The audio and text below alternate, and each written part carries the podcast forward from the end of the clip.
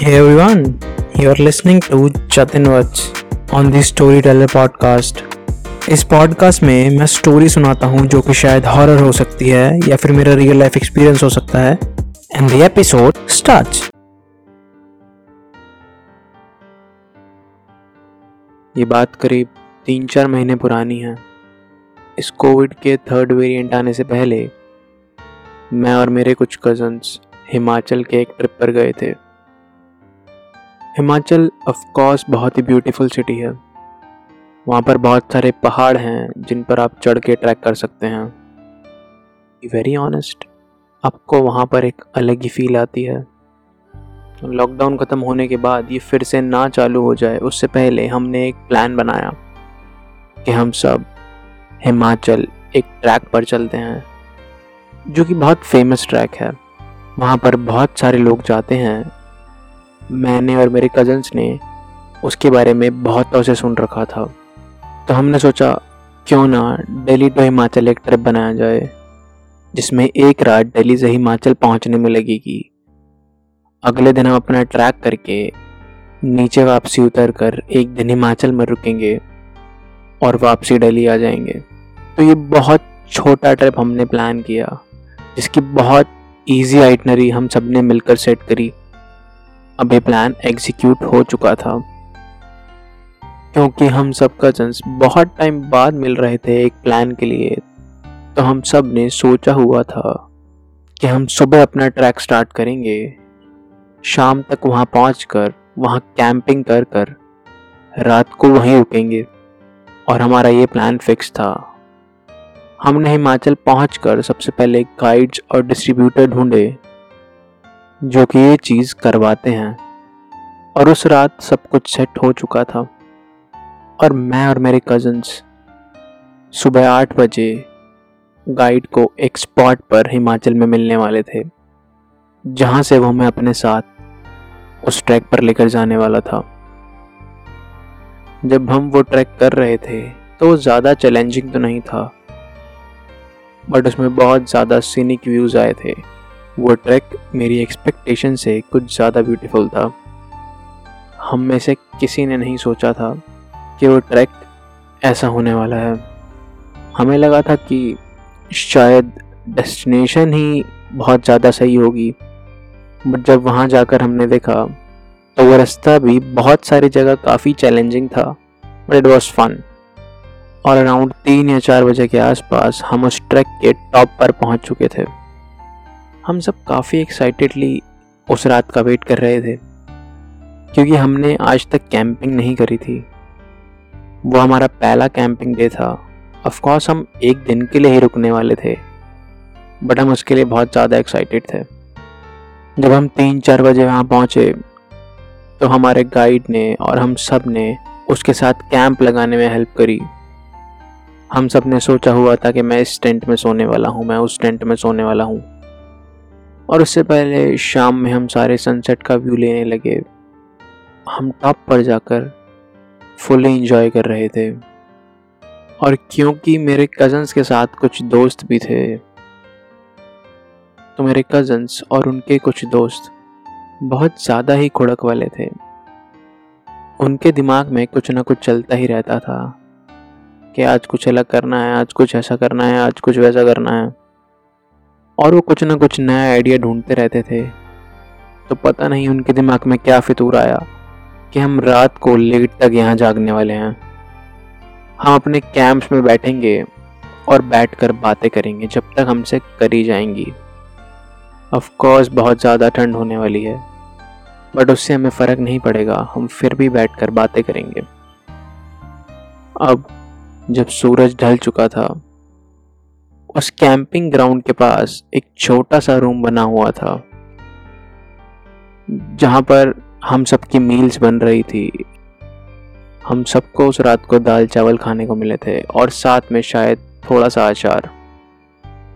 और इतने लंबे ट्रैक के बाद ऐसे ठंडे मौसम में गरम गरम दाल चावल खाने का मज़ा कुछ और ही है। हम सबको वो मील बहुत ज़्यादा अच्छा लगा था। हमने सोचा कि मील काफ़ी अच्छा है और काफ़ी मज़ा आएगा। बट उस माउंटेन के टॉप में लाइट के कुछ ही सोर्सेस थे।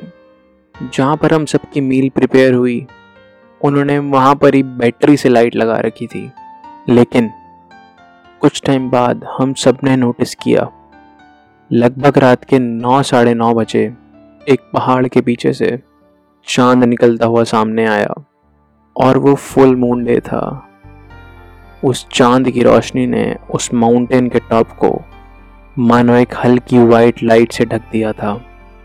शायद उस माउंटेन टॉप की ब्यूटी उस चाँद की लाइट से एनहेंस हो गई थी। मानो जो रात में चीज़ें दिख नहीं रही थी, चाँद की लाइट में वो बहुत ज़्यादा क्लियर और बहुत ज़्यादा ब्यूटीफुल दिख रही थी।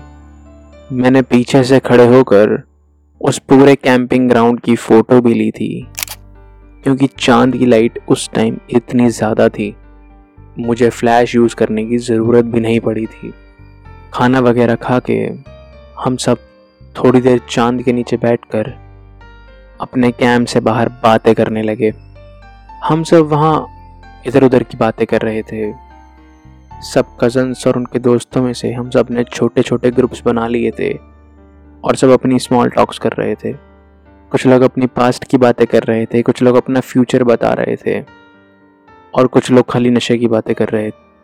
और ऐसे करते करते हम सबको लगभग दस, साढ़े दस, बाहर बैठे बैठे ही बच चुके थे। और इस टाइम तक हवा बहुत ठंडी चलने लगी थी। हम सबको लगा कि हम सबको अब अपने अपने कैंप्स में चले जाना चाहिए। और हम सब अपने प्लान के अकॉर्डिंग अपने कैंप्स में जाके बातें करने लगे। अब हम बातों में इतना खो चुके थे कि हम बातें करते करते कैंप में लगभग साढ़े बारह बज चुके थे। साढ़े बारह के आसपास जब हम तीन लोग अपने कैंप से बाहर निकले, दूसरे कैंप में जाकर सोने के लिए तो हमने देखा कि बाहर एकदम पिन ड्रॉप साइलेंस है। बाहर बहुत ज़्यादा शांति है। शायद सब लोग इतने लंबे ट्रैक के बाद थक कर सो चुके हैं। और मे भी अगर कोई ना भी सोया हो तो सब अपने कैंप में शांति से लेटे हुए हैं। हमें अपने कैंप से बाहर कोई आदमी नहीं दिखाई दिया। अब वो नज़ारा देखकर हमें थोड़ा सा डर और अजीब तो लगा but it was looking beautiful at the same time और हम ये सब देखकर अपने कैंप में जाकर सो गए। मैं और मेरे दो कज़न्स एक कैंप में सो रहे थे।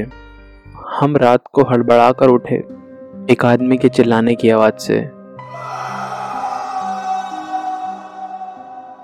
मैंने जैसे ही इतनी रात को आवाज़ सुनी, मैंने सबसे पहले अपना फ़ोन देखा, क्योंकि माउंटेन के टॉप पर नेटवर्क तो अवेलेबल नहीं थे बट वहाँ टाइम सही आ रहा था। तो मैंने अपने फ़ोन में टाइम देखा। तो लगभग रात के साढ़े तीन या चार बज रहे थे। मैंने हिम्मत करके अपने कैंप की सिप खोली। और मैं और मेरे दो कज़न्स उस कैंप से बाहर गए।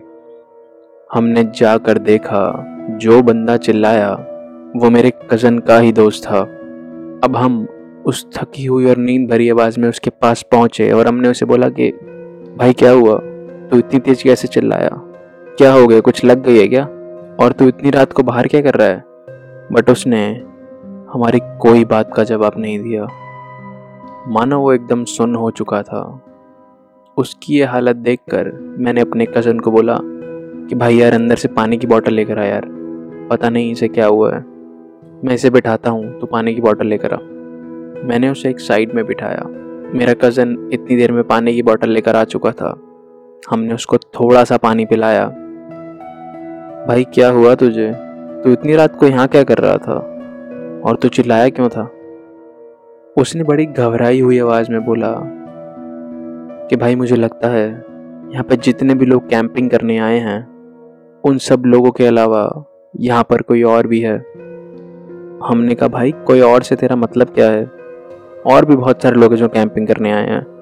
तो इसमें दिक्कत क्या है?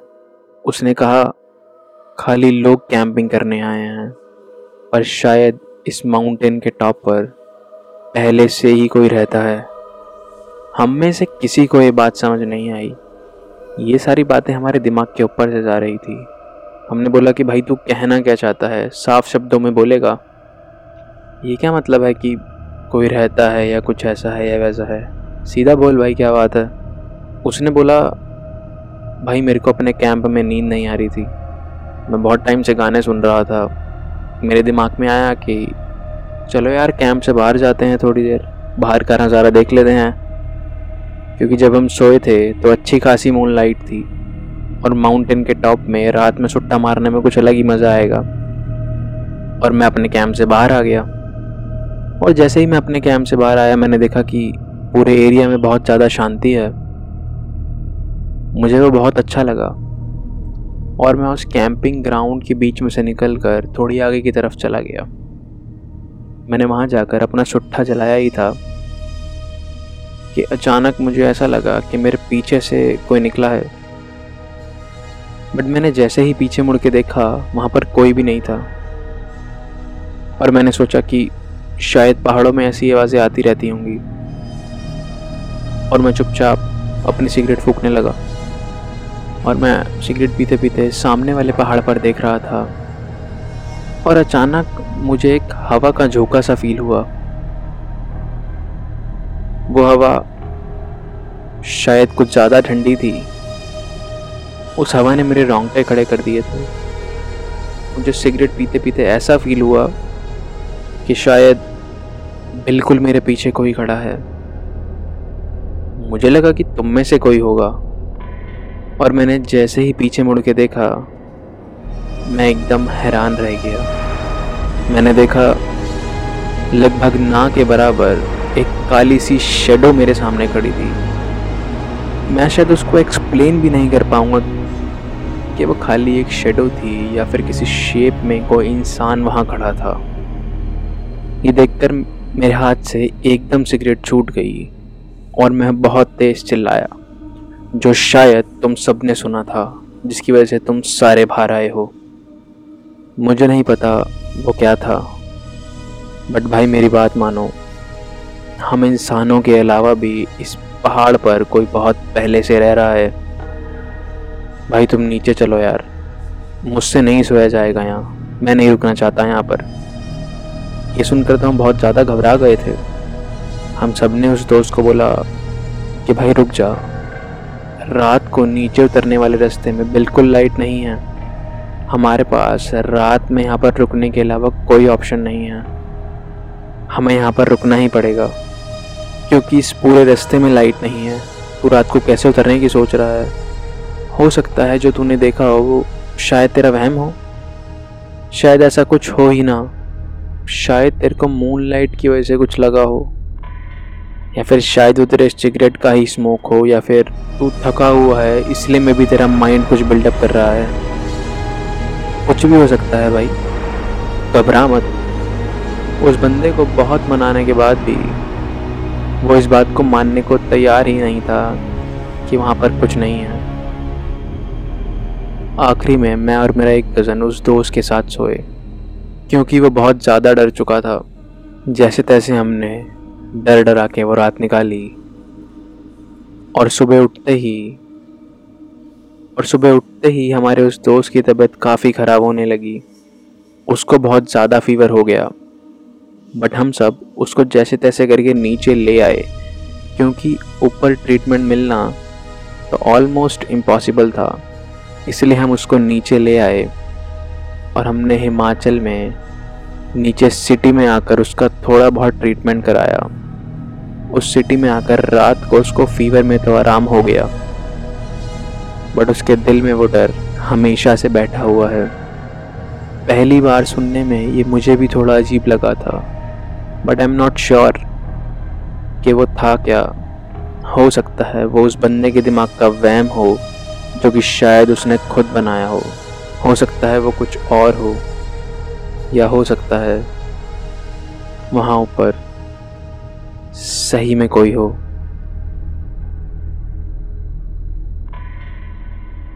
thank you for listening to this episode on the storyteller with Jatan watch make sure जिस भी प्लेटफॉर्म पर आप ये पॉडकास्ट सुन रहे हैं, आप इसे फॉलो करें और रेट एंड रिव्यू करें because this just feel nice.